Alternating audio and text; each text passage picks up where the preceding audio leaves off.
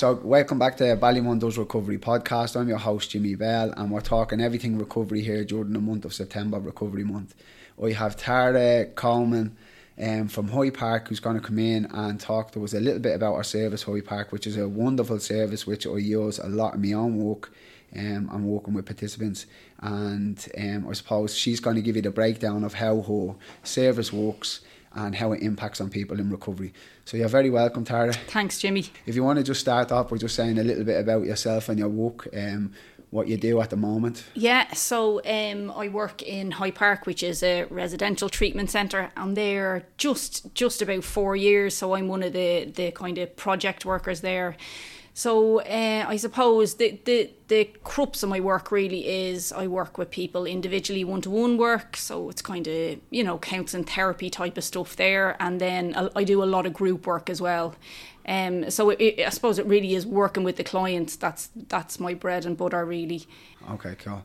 And what about yourself? How long have you been working in the recovery side of things? Yeah, so it's kind of it, it's funny. Before I was working in High Park, I used to work with young people. So I was a youth worker, like in a past life. Um, so like but myself. I, yeah. Oh, that's interesting. Yeah. Yeah, yeah, so yeah. it was young people I, I start working with, but I was always kind of I always found myself being really interested in the whole kind of you know drug education. I do a lot of that type of stuff, and I found myself. We used to do kind of like street work, outreach work, and I found that I was particularly drawn always to kind of uh, young people and drug use and stuff. So, um, so I th- that's kind of that's the, the kind of how I ended up getting into this work. I also started with I I do some art therapy as well. I kind of used to work with young people in that way because they can find it difficult to kind of talk about things.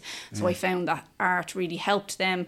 And then I uh, chanced my arm and got in touch with Merchants Quay, their aftercare services, and said I'd like to facilitate some art therapy with some of their clients. And they, they, they uh, gave me a bit of a trial run, and that kind of opened the door to me kind of getting involved in like the addiction services now. Yeah. So uh, from that, then I ended up in now in, in High Park working with addiction kind of full time and adults as well actually which I'll, I'll be honest it's kind of I enjoyed working with young people when I was young do you know what I mean Yeah, yeah, but I think that it's like I've got to a place now that I'm older myself and I suppose I really enjoy working with with, with adults really as well so yeah, So uh, self uh, identification for me because I was a youth worker, an outreach worker, Yeah. and I always found myself gravitating towards the people who struggled with substance problems. you Yeah, know, that's so- interesting, yeah, and it's the same. What happened was in my job they were looking for a youth substance worker, and I went for the role, and then obviously it kicked off as well. Yeah, so quite and it, similar. it, it's funny that's exactly what happened to me actually Yeah. so I was like a youth worker and then they were looking for somebody to be the like the drugs education worker or whatever Yeah, you know yeah, and yeah. then that's like, like it's the, the it seems to be we went along the same path there Yeah. So somebody who wanted to go to, let's say, to your treatment service, what is the criteria they'd have to meet for that? Yeah, so it's it's like you know we always kind of say that you know we're a little bit further down the river uh, in terms that people are they're initially kind of thinking of kind of I think making a change in terms of their drug and alcohol use and stuff. So we would be part of the criteria, Jamie, is one is that they need to be drug and alcohol free for eh, like a two three weeks. We we, we look for for urines around that type of stuff. Um, uh, so so I know that that can be quite difficult for a lot of people in uh, addiction. So very often people might ring up our service and we will refer them on to kind of more appropriate service if they're still kind of in active addiction or they're basically just looking to kind of reduce their use. So I suppose that's one of the, the, the first criteria as well. The second one is they, they, they need to be kind of open to our place is three and a half months. It's a long time. Like, for, you know, it's, it's a long time and it's a big commitment. So I suppose in some ways they need to be kind of ready to really kind of take that that on. Um, so uh, leaving friends and family and stuff. So it's a really big commitment. So that that's something else other people need to consider. There's all those little small bits and pieces around, like uh, I think there was even stuff I'm going to say you needed to have your COVID va- vaccine. I don't even know if that's still a thing, but that Yeah, was part is, of yeah. the criteria as well. You know, Yeah, you still need it. you do, yeah, because I have only referred someone recently, and yeah. So still there, need there, there, there is those bits and pieces around. There's there's also we have supports for people when they're kind of ready as well. So we have a, a weekly um, pre-entry group. Um, it, it, it's online, but it gives people the opportunity to check in weekly, uh, see how they're getting on, kind of any goals that they can set for themselves as well. And if they're struggling as well, you know, it's not a thing. A lot of people will have a lapse or whatever that might be. So it's really about exploring what is going on for them and then kind of uh, helping them put other kind of supports in place that might prevent that. But the big one really is I know that we are you need to be drug and alcohol free for a hmm. small period of time before you hmm. come into our place. And you know, I, I'd imagine that for some of your listeners, they might be kind of saying that. I- know for some people that just like isn't doesn't seem possible for a lot of people. It's like you know to be able to imagine myself being drug and alcohol free, whatever your drug choice might be for for two or three weeks, just seems such a such a huge task for a lot of people. So a lot of people that come into our place, they will be referred from other services. So it might be from detox or places in the community or whatever, but they feel that they're they're ready and in a place to come into treatment. But I I I I really do understand it because it, it is quite an intense environment. It's quite a difficult place in some ways. It it it's that's why it works as well. I'd say, you know, it's difficult but but it works. But um for you need to be kind of grounded enough in yourself in, in, in order to be able to take on that task of like you know coming into a residential setting for, for three and a half months so it, it, it uh, I do understand why we do have that criteria you know And I think as well the pharmacology of the, the drugs leaving your system too. You don't want that in in your body when you go into treatment because it's as you say the challenge and then you know the Yeah. change is new to you, and then to have that kind of withdrawals as well is That- really difficult That is such a good point as well. I'm really glad that you raised that as well because we even find with all drugs, particularly cocaine, which is really prevalent at the moment as well. It, it, it's that period as, as well. There there is a thing that it's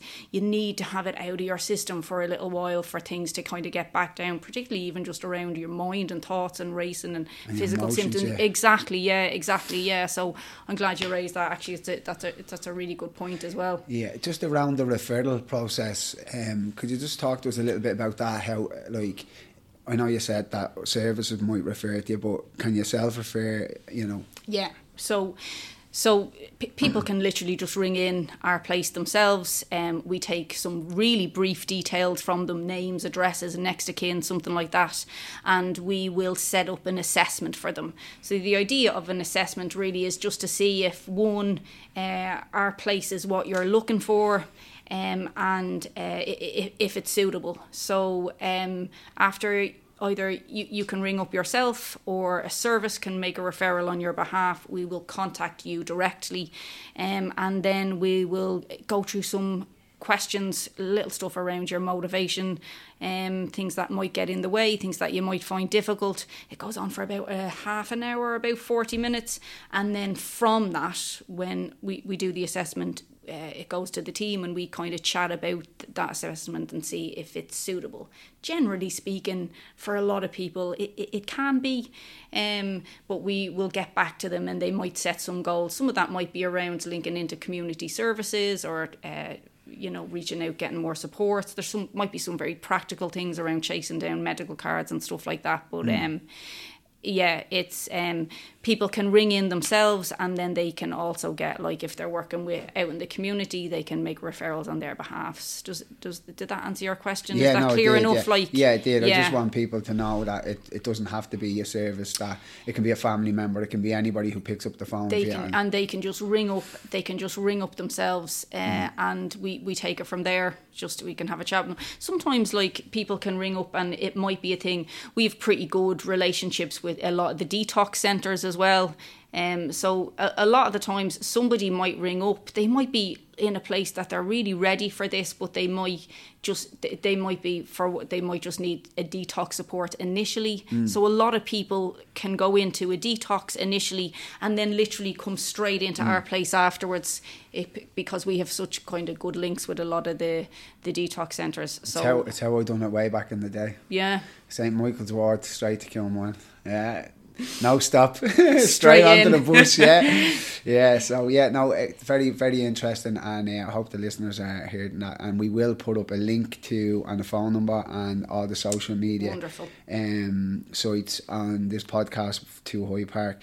Um, just in terms of your day to day stuff, can you just uh, talk a little bit about that? What What it looks like a person might experience on a day to day when going in. So generally speaking, there's kind of the clients are up at around half seven.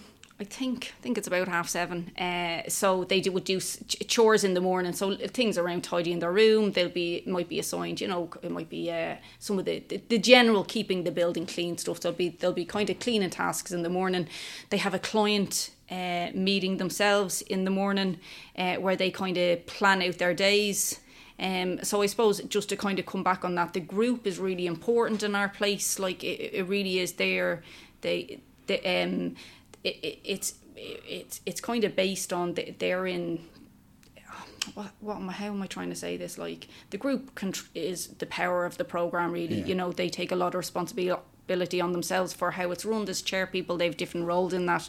They meet themselves uh, in the morning and they plan the day out um, and then generally speaking what the day looks like in and around there's two groups a day uh, that can be either groups that are focused looking at their behaviours kind of reflecting more therapeutically on their past uh, and then there's stuff like there's the gym um, there's horticulture um, there's, there's there's art therapy. So it's kind of more holistic approach around the different type of groups. There's loads of di- loads of different groups but generally speaking uh, groups uh, and then after six in the evening it's kind of free time. They can kind of you know do some writing work. They can read books. They can chill out and watch telly. Um, there might be there's you know they might want to ring home on some of the days that's assigned I think it's Monday and Friday. Uh, so busy busy during the day up until around dinner time which is five and then six onwards generally is free time so that's kind of what so the, the day looks like they're kept really structured and busy all day. Yeah. yeah they're Yeah, kept yeah. pretty structured like um so uh, yeah, it's it, it's full on. It, it, it's busy now. Having said that, as well, I, I know a lot of the clients will say that they find the weekends quite difficult.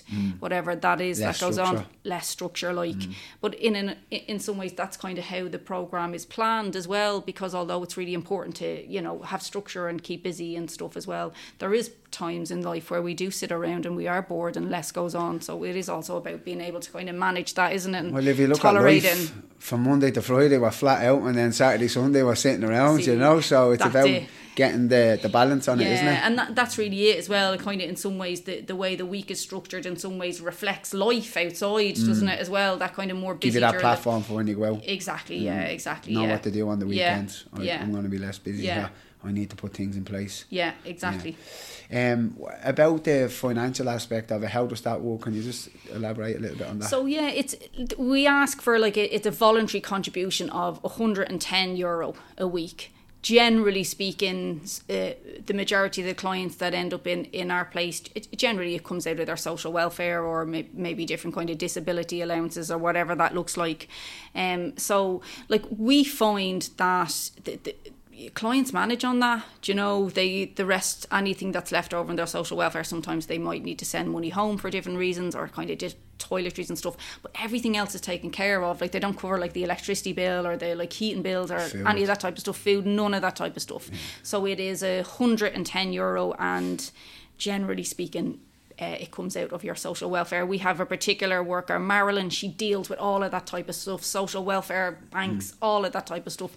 So she knows what she's doing. Um, so I would hate for anybody to think that money would be a barrier to coming into ourselves. And even if it was, if if anybody was listening and they were to saying whatever that might be, I have pers- like you know I have to pay kind of child support or bills or arrears or whatever that might be. You work with them. We will work with them. Yeah, that's really important for people to know that as well. So Yeah. I wouldn't let any that ever be a barrier to somebody thinking that they couldn't come in because they can't afford it because we take case by case basis. You know. Yeah, very good. Yeah, that's really interesting, and that's really uh, important for the listener because there there probably would be that barrier for some people. You know, Mm. um, I suppose as well the the criteria around some of the rules and kind of you know govern what what would that be like let's say for example what would that look like for an individual what would they have to abide by Uh, so I, I, the first one I'll jump in because I'll hear my manager saying, Tara, I hope you said the thing about visits. So I'm going to Yeah. jump in and say that now. So currently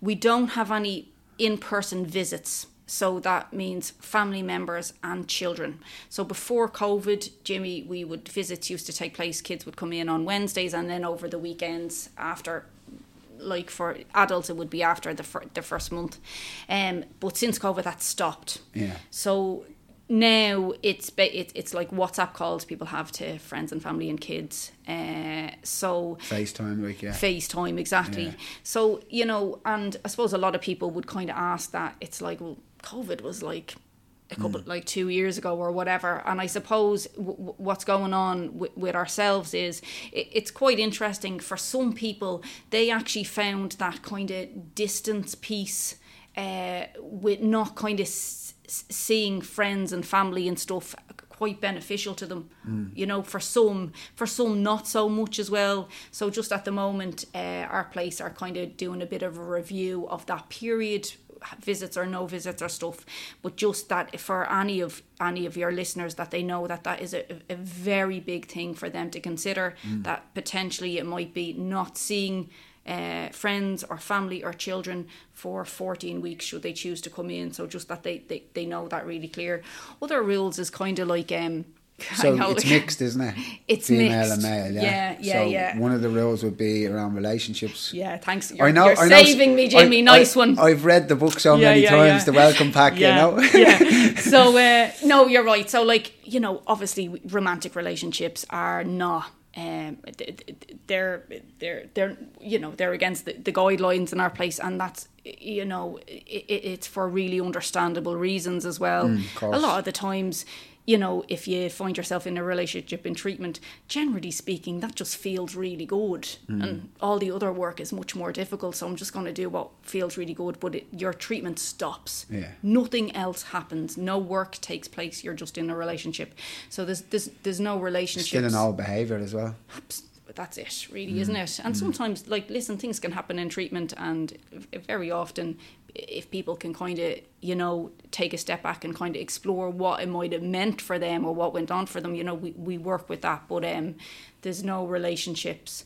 Um, so there's no drug use or drug taken Yeah, on the premises. on the premises. Something like that. Would that be in an immediate? No, like no. There's, there's, there, there is no, there, there, there's, there's rarely black and white stuff. Like Okay, sometimes, like around, like if there's anybody that is behaving in like a, you know, like a violent or aggressive w- way, sometimes with some stuff like that, it, it can be black and white. Just if, if people are unsafe in our Yeah, place, course, then yeah. it's just like not the right place for that person. But generally speaking, there isn't any black or white. We want to work with with people. We want honesty is just if people can be honest around whatever might have went on for them. We work with that and we encourage it, and we are really aware that uh, um, people coming into early recovery, it's very difficult, and they use lots of different behaviours that are going to help them feel quite good, uh, but they just mightn't be behaviours that we would yeah well. Behaviours the escape, aren't they? Yeah. yeah.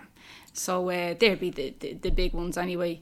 If you, if you can remember any more from the guidelines in my place, Jimmy, jump in there now and continue to save me on that one. But the relationships and the drug taking I anyway, they're the two I- major yeah, ones. And I think the, the the you know trying to make that space as safe and as comfortable for everybody because you know it, it is a difficult thing you know recovery. So if you make the environment and the community as safe as possible, I think um, that's more beneficial for everybody, staff and uh, Yeah. participants. You know. And even as you say that, it kind of it, it brings me back to like the, the, the culture. What you're describing there is what we're trying to foster a culture where people feel safe and can feel supported and accepted, and and, and trust is, really important Mm. It's as easier well. to open up then, isn't it? You know. It is, yeah. I suppose just uh, just on your point, you were saying what rules are there. I suppose if I was to think about that in another way, there's no hard and fast rules, but there really is about if you're coming into treatment, can you say, can you talk about yourself? That'd be an expectation, really, in ways. Yeah, can I talk about myself,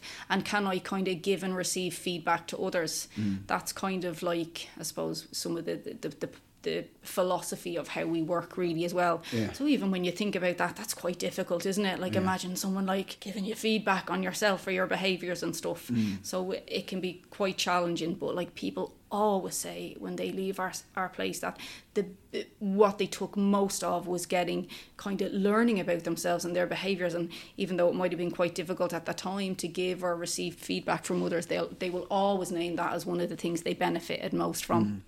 Um, I suppose as you come up to like when people are leaving there, what is the aftercare service that you provide for people after they finish their 14 weeks?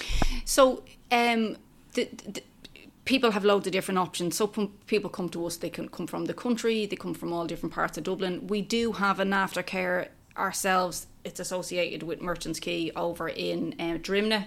Uh, and they have it's like a wraparound service. So they, they have a, a, an aftercare program and supported housing all in the one. The house is based in Leixlip um, so many people take that option. Now as you know sometimes it might be a thing that there just mightn't be any beds at that particular time that this person is, is looking to leave.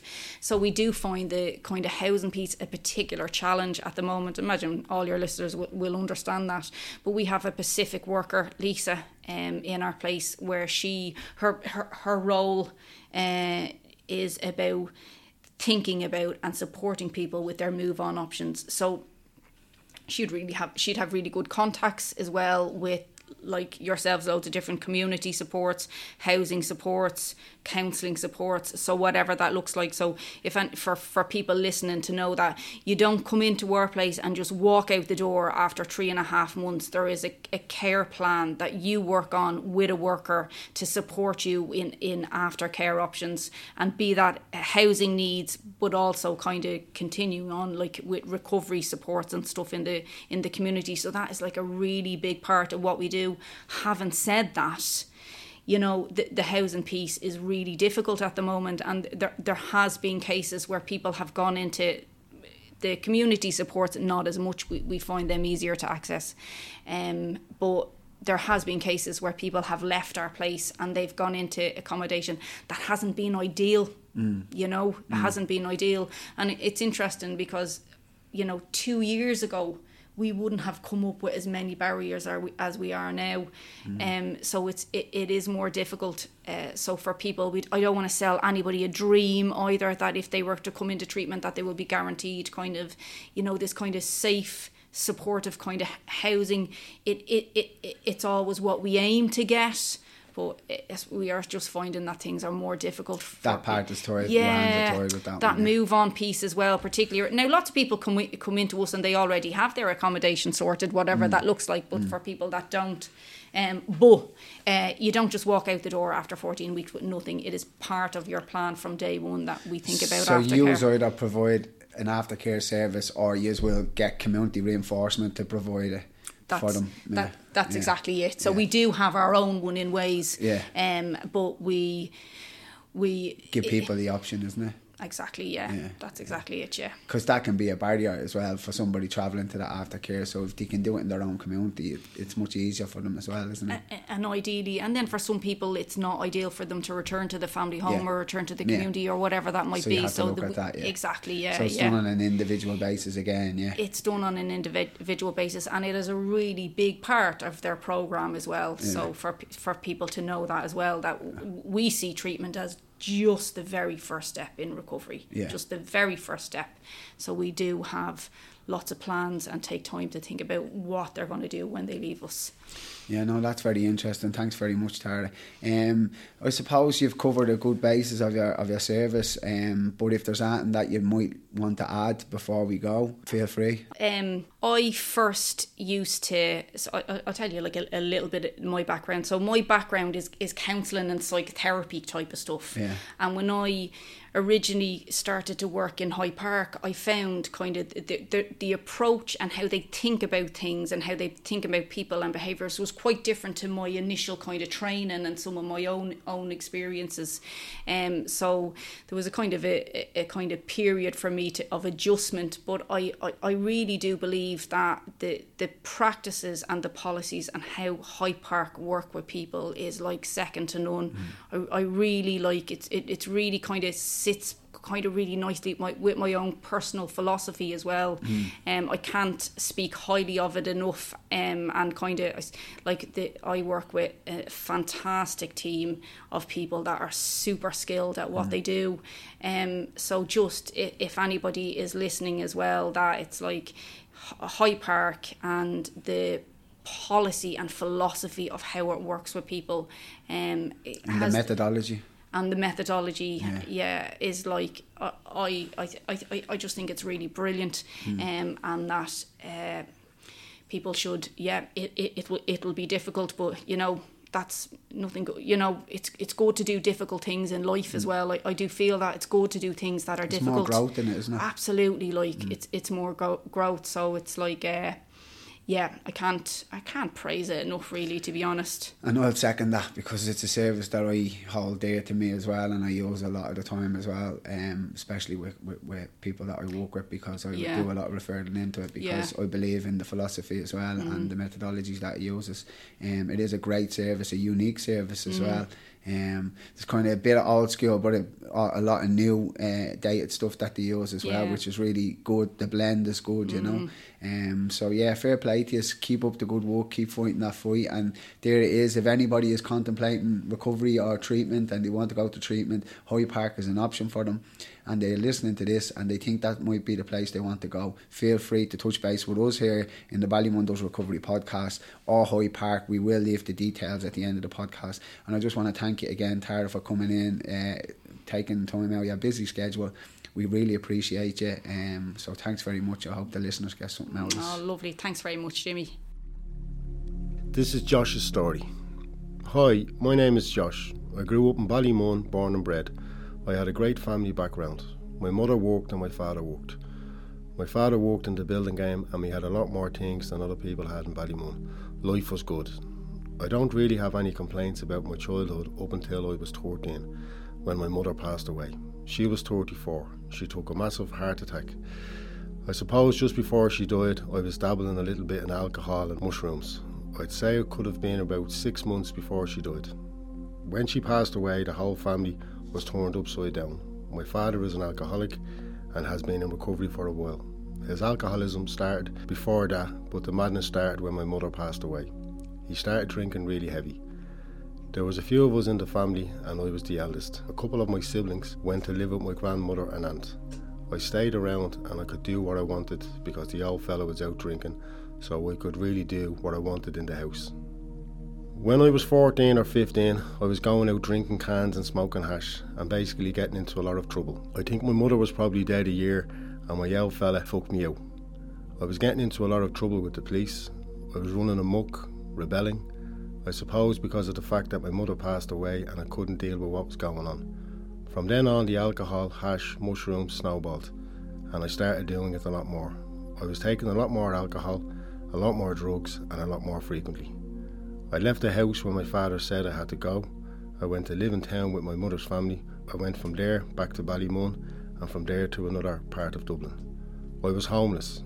I was in a different aunt's house, and that went on for about a year. I moved in with a friend of mine in Ballymun, and things progressed from there. I started taking ecstasy as the rave scene came around in the early 90s. I found ecstasy, I absolutely loved it. Going out raving, not a care in the world. I was working at the time too. I worked to get my money for the weekend. There was a nightclub in town, and I was going there when I was about 16, nearly 17, before I started smoking heroin. I started smoking it from the come down after taking ecstasy, then I stopped taking ecstasy. I stopped going out and I continued on with the heroin. When I was 16 or 17, and I was still going around bouncing from house to house. Back to my father, back to my friend's house, into my aunt's in town, I never really had a stable home. I was 18 when I ended up in a methadone clinic. Through all of this, I walked. When I say I walked, I was there more or less to get a few bob to pay for my drug habit, basically. I don't know how many jobs I had. I started as an apprenticeship as an electrician, as a plumber, probably got about six months out of each of them. I was using pretty heavy drugs at that stage. Then I started in the kitchen game, fitting kitchens. And from the age of 18 up to maybe 30, I was working in this place, driving the van stoned, trying to get from job to the methadone clinic to get my methadone without the boss knowing. I was getting into trouble with the police, getting involved in crime here and there, and my life was quite unmanageable. I was just all over the place, and I still hadn't got a stable home. In my 30s, my drug use had got really, really bad. I lost the job again. I had no way of getting money. I started injecting heroin and cocaine, and I met a girl at the time. She wasn't on drugs and she got pregnant, and throughout all that, I was still using. I didn't care about anyone else. I wasn't seeing my family, I just wanted to use drugs. I just wanted to use heroin, and at that stage, I was doing crack as well. I tried to go to Liverpool to get clean, and I brought two bottles of methadone with me and tablets. When I got to Liverpool, I ended up going into a crack house for six weeks and nearly died. I was in Liverpool, no money and no way of getting home. I had to ring my dad to ask could he help me out and get me home, and he sent over some money for me to get the plane home. I ended up getting the boat and spent the rest of the money on crack. So for the whole period of my life, I was just absolute carnage going around. I had my family living in fear I was going to die. I was in car crashes and getting arrested. I was coming to an end. My body was destroyed. I was 10. I had nowhere to live with this girl, and she was pregnant. I had a prison sentence hanging over my head and had a little baby on the way, and I was in my early 30s. I would pray to my ma. I lived with my grandmother for a while, and I prayed to her. I really, really didn't want to use drugs anymore. I wanted to stop because I knew I was going to die if I continued to use. I thought I was going to catch a disease. I didn't care who I used with, I didn't care where I used. I cried a few times and I got down on my knees and cried out, Please help me if there's anyone out there. Please help me because I'm going to die. I got in touch with a treatment centre. I was on 80 mils of methadone. I used drugs when I got money. I had absolutely nothing. It was basically the methadone and the tablets I was using, and I got in touch with Coolmine through a friend of mine who was in recovery. Basically, asked him for help. I said I need to get into treatment, and I tried so many times in my mind to get clean. I would say I'm finished tonight, tomorrow I'm stopping, and that went on for years. I'm stopping, I'm stopping, I'm stopping and I really wanted to, but I just couldn't. I hadn't got the power to stop. I didn't realise how strong this disease is. I couldn't do it on my own. I needed to be taken out of society and put somewhere to detox. I got in touch with Coolmine, and the pre entry for Coolmine was probably the hardest. I had to go and give clean urines. I couldn't do it. There was either Valium or Zimovane or smoking a bit of crack. This was going on for weeks and weeks, and finally I got clean and I was over the moon. I needed another two more, and I eventually got them and went to Coolmine. My partner was four or five months pregnant, and I started a detox in Coolmine, and I was still on five mils of methadone every three days, cut down from 30 mils. The way I was using and the hectic way I lived, I couldn't let it go. It was killing me, and I said I can't do this. I was going to meetings in Coolmine, I was going to NA. The 30 mils went quite quick. I was coming off Zimovane I was coming off Valium, crack, heroin. I was injecting coke, and I was off all that sort of stuff, and my mind was destroyed. I think for the first four or five weeks in the treatment centre, every day I wanted to live. Every single day, I thought, I can't do this. I can't do this. But I didn't have anywhere to go. Nobody wanted me.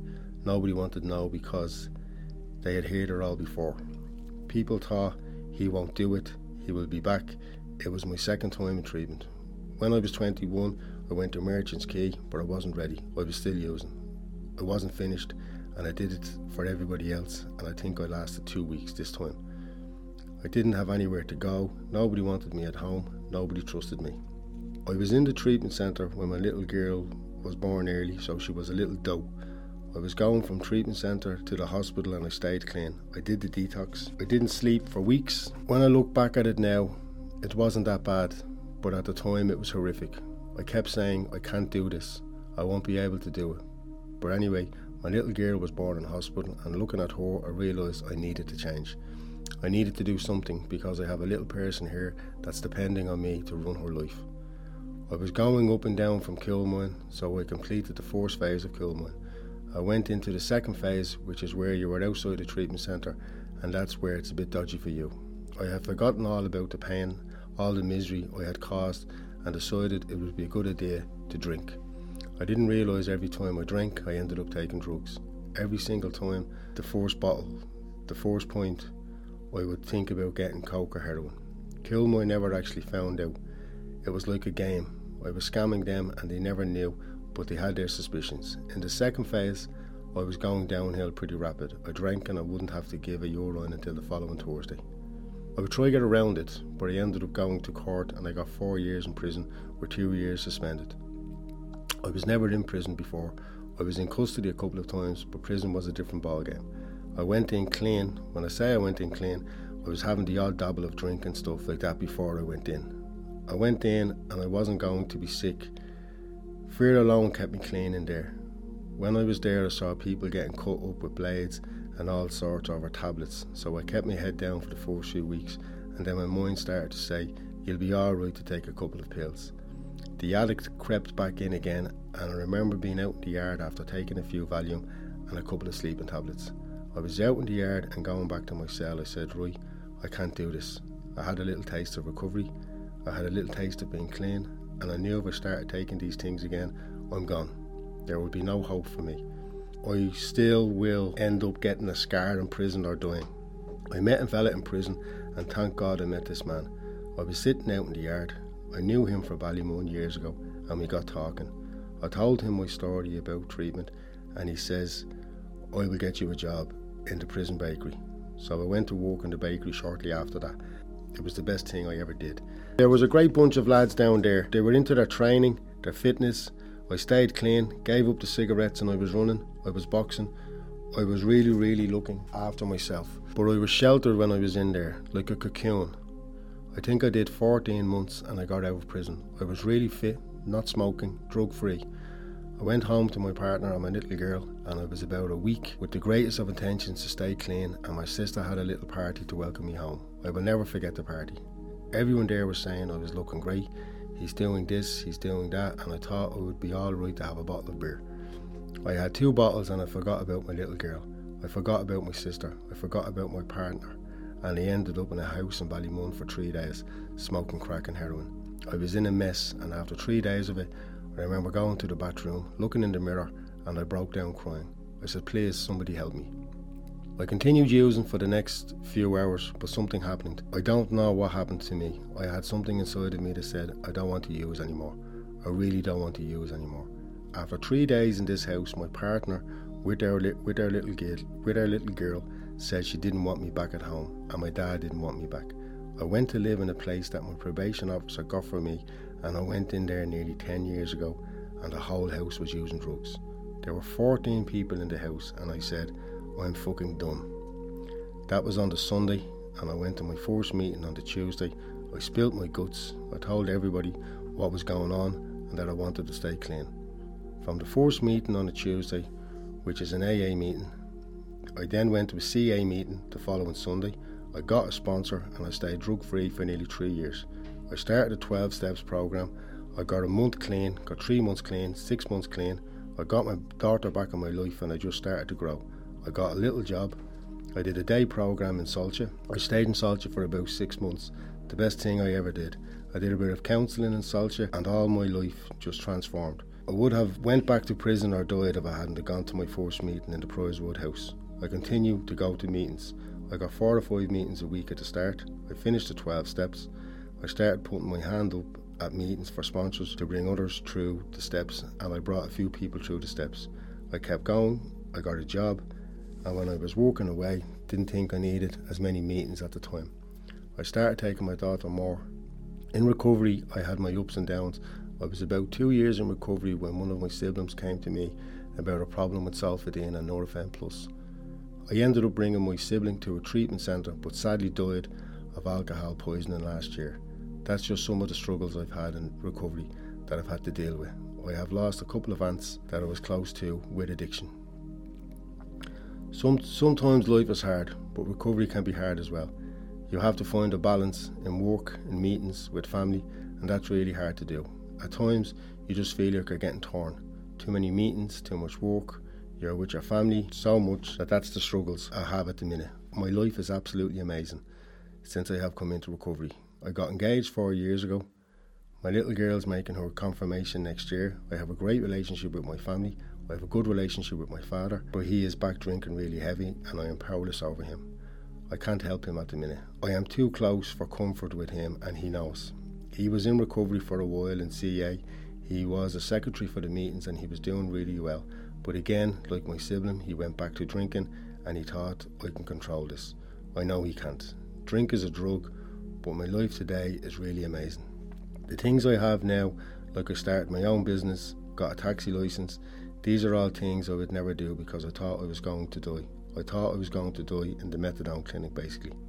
Growing up in Ballymun, you have this expectation of yourself that you're only going to go so far. When drugs are involved, you have no self esteem whatsoever. My life today is that I have my ups and downs. I get tired from the building game, but I am happy. I go away on a few holidays, I get a couple of meetings when I can. I try to help anybody, anybody that asks, or even if they don't ask but are interested in going to a meeting with me. If you don't want to go with me, I will tell you where there's a meeting on. I just try and live my life and try and stay out of all the drama.